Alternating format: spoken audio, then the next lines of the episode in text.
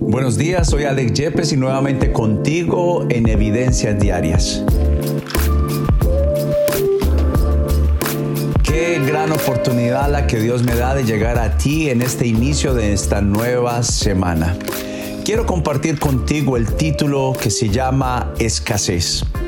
Estamos pasando por temporadas que nos retan, que nos llevan tal vez al límite, pues definitivamente la palabra de Dios dice que el, justo va a vivir por la fe. Y también la palabra de Dios dice que nosotros no vivimos solamente del pan, del pan físico, sino de toda promesa, de toda palabra que ha salido de la boca de Dios. Y no hay una palabra más confiable. Definitivamente cuando Dios en su palabra nos invita a reconocerle a Él como el Dios que suple, como el Dios que nos libra de toda escasez.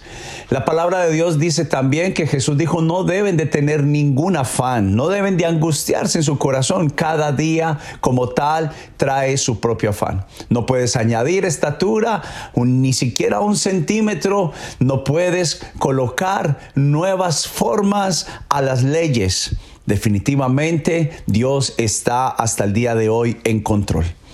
Pero muchos de nosotros, cuando estamos en momentos de escasez, luchamos con el temor. Y tal vez nosotros hemos arrastrado una cultura y una mentalidad de escasez, como si fuera el destino y el propósito de Dios para nuestra vida, para nuestra familia y aún así para nuestras generaciones. Y ya es la hora que sepamos que Cristo llevó nuestra escasez en la cruz.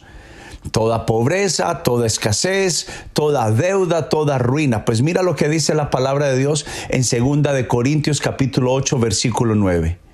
Porque ya conocen la gracia de nuestro Señor Jesucristo, que por amor a ustedes se hizo pobre, siendo rico, para que vosotros con su pobreza fueses enriquecidos. Qué grandísima promesa la que el Señor nos ha dado.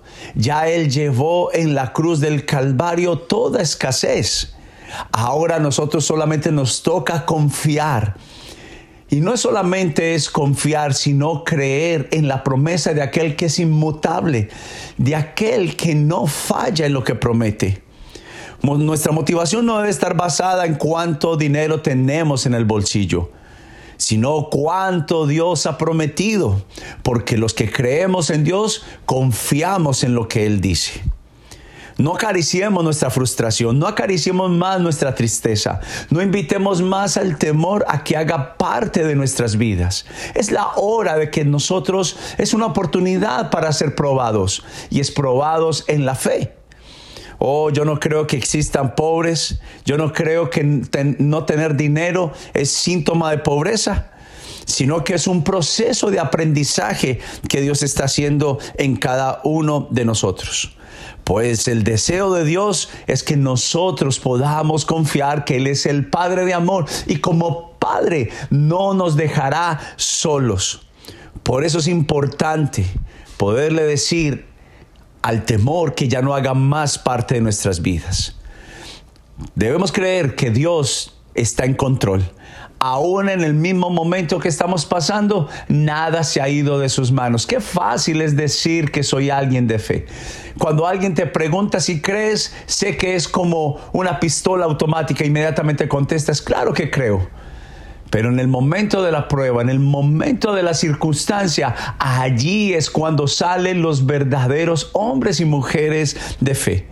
Por eso la escasez no está en aquellos que les falta algo, la escasez está en aquellos que creen que nunca nada va a suceder nuevo, que nada va a cambiar en su vida, que Dios no ha dejado de ser el que tiene el control. Por eso quiero invitarte en esta nueva mañana a que confíes nosotros no creemos en la prosperidad que da el hombre porque ella tiene muchos limitantes. Más la generosidad del Padre de amor no escasea.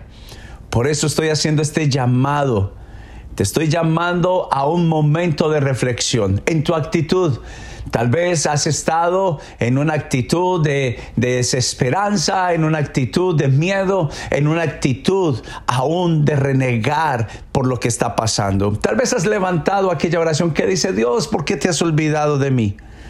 Quiero motivarte para que cambies tu mentalidad de escasez y que sea cambiada, transformada por una mentalidad que cree y confía en el Señor. Que Dios te bendiga y que esta semilla de fe ayude para que tomes esta nueva semana con una nueva pasión y una nueva claridad de que solamente en Jesús está nuestra victoria, nuestra provisión y nuestra bendición.